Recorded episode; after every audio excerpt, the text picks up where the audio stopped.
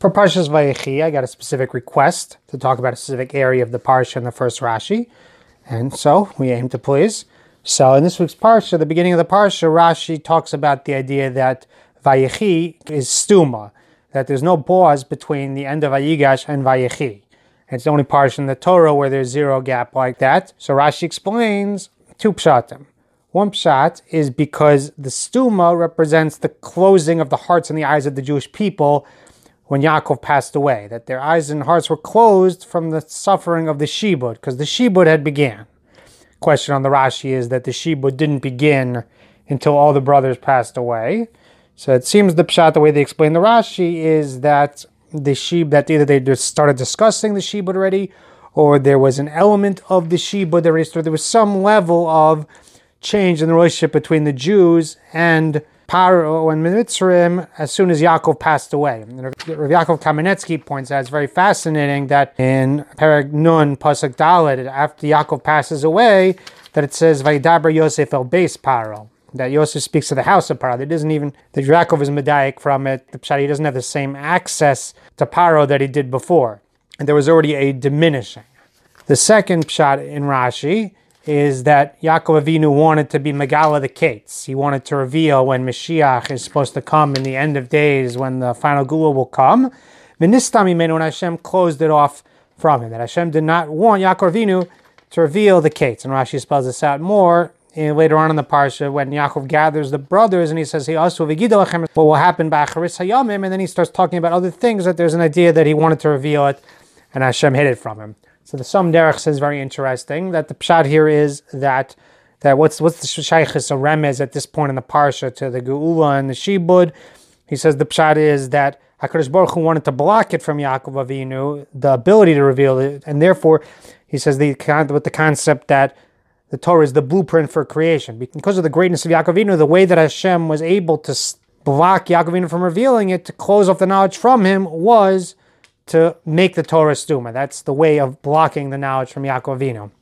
Like the humbly suggest, maybe that's pshat also. The idea of Yaakov Kamenetsky is saying that after all that Yosef did for them, with making Mitzrayim rich and saving them and everything, the idea that as soon as Yaakov passes away, that they should they're treating him differently is mamish against the teva.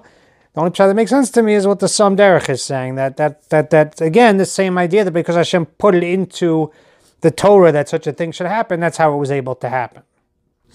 Anyway, the question I was asked to address is what's pshat in the second pshat in Rashi? I mean, this idea that Hashem worked to block Yaakov Avinu from revealing the Zman of the Bias HaMashiach. And we have it in Megillah Daf Gimel also. It talks about the idea that in Sefer Daniel, it's to a certain extent in the seventh parak, it's revealing the Kates Hagula, the time when Mashiach will come. And it says in the Gemara that Hashem, that Abaskal told Yonasan ben Uziel that he can't translate, write a Targum Yonasan ben Uziel on Sefer Daniel because it would end up revealing the Kates Mashiach. So the question is, why is it so essential that the Kates Mashiach be prevent, be blocked? Question is, why is it so essential that the Kates Hagula not be revealed? We know that in the times after the Churban Bayis Rishon that there was a nevuah that they all had that it would take 70 years. So they, they had a sense of when the Gula was going to end. Maybe had different opinions, different ideas of when it would be. But there was this idea in place. So why is the Golos Edom different that its end cannot be revealed? Interesting question to think about. Thought of a few ideas, and I was okay to find somebody introduced me to a share from Rav Tzvi Zimmerman on the topic. He brought first Yonason, and from Yonason Eibeshitz, where he brings from the Zohar that the idea is that they should be able to accept the tsaros benechama meaning that there'd be a certain element of a lack of hope. If they know that Mashiach is not coming for another thousand years, they won't be able to handle the tsar of the gullus that we're going through. It's only once they, it's only because they have hope that Mashiach could come, that's what enables them to have the strength to continue in the gullus. And he brought a beautiful Ksav Sofer, which I looked very hard for and was unable to find, that the Ksav Sofer writes that if you tell an Evid Ivri, a Jewish slave, that you should work until I come back, that that's an example of parach. It's an example of cruel treatment. Why? Because the idea of not knowing the ending, not seeing the light at the end of the tunnel, is tremendously painful, tremendously stressful. That was, in a sense, the havamin of why Yaakov Avinu wanted to reveal to them the time because of the despondency that could befall the Jewish people by not knowing when they, when there's going to be an ending to this. But at the same time, there's an argument the other way that if a person knows, if the nation knows that the light at the end of the tunnel is not from the 1500 years, then they don't have that hope when they undergo challenges to be able to believe that maybe the time is coming. That that hope that it's the time that this Tsar is leading to Mashiach is something that has helped the Jewish people hold strong throughout the Golas. And that's what we say, and he brings the idea, the Pasuk in Tehillim that we say in Shir Malos, that that when they returned from Bavel, it was like a dream because it was so short. The whole thing was 70 years. And so they, they had that hope. They knew that it was coming to an end. But at the same time, during those 70 years, many people intermarried, many people never gave it back there was that element of Yush when they were going through the Galus Bavel and the Galus Madai during that time period. So those are the two competing logics according to the Ksov Sofer, and that's the Havamin and that's the Maskan. It seems like the stronger argument is that we need to have something to anticipate. We need to have something to believe in when we're going through the challenge. And I think it's an important yesod in our personal lives and of us as a nation that we need to have hope. We need to have something to believe in. They say, Ein nothing is worse for the human psyche than giving up hope. Hope is what sustains us and gives us that drive to keep pushing, to keep going. To close with an idea from the emes Yaakov Yaakov Kamenetsky about this hope in the Geula that he said that Yaakov writes that this is the reason why Yaakov wanted to reveal to them the Ketzah Geula is because of the fact that he wanted to give them chizuk to be able to withstand the Galus Mitzrayim they were going through and the future Galus of Klal in general. When he saw he wouldn't be able to do that, so he started speaking to them about their portions in Eretz Yisrael and their futures as a nation, to give them that hope, to give them that chizuk.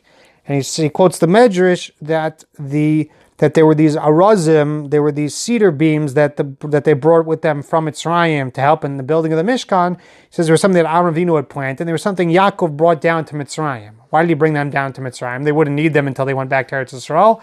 So he writes, it was to give them this hope, to give them this sense that there will be a binyan based on Hamikdash that they should grasp onto. And he elaborates in Parshas Vayikras how this was a very real concern for Yaakov Avinu that the Jewish people would get swallowed up among the nation of Mitzrayim, which almost happened. They went down to the 49th level. And so did, that's why he needed an assurance from HaKadosh Baruch Hu before he went down to Mitzrayim.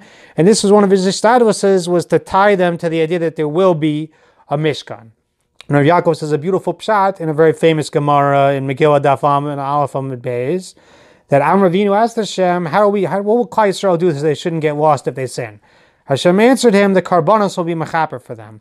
So he says that's good when the base of is standing. What about when it's not standing? So Hashem says, "I was misake in the seder karbonos for them. Whenever they read the karbonos, it'll be treated for them as if they bring in karbonos. I'll be mochel on their sins." So the pshat in the Gemara is that saying the karbonos is a kapara. But he says, you can see there's another idea here. He's saying that Avravinu is asking Kadosh Baruch Hu, when there's a Beis Hamikdash that gives them what to hope for, that they won't be lost. When they don't have a Beis Hamikdash, how will be able to hold on? How will they keep that hope for Geula? And Kadosh Baruch Hu answers him, I was misak in the Seder Karbanos. That when they say Karbanos, that reminds them that there's a Mashiach coming. It reminds them that there's going to be a Geula and a Binyan HaMikdash. It gives them what to hope for. In that sense, it will help sustain them in the Gullus. And if you read stories about people who survive different traumas and sufferings, like the Holocaust, for example, a lot of them held on to that hope. That was part of how they managed to do it. So it's our bracha, we all be zocha to find hope in, from the karbonos, from the future geula, the belief that Emetz Hashem, Hashem will take us out from our suffering and bring us the binyan gold tzedek, b'mher v'yameinu, amen.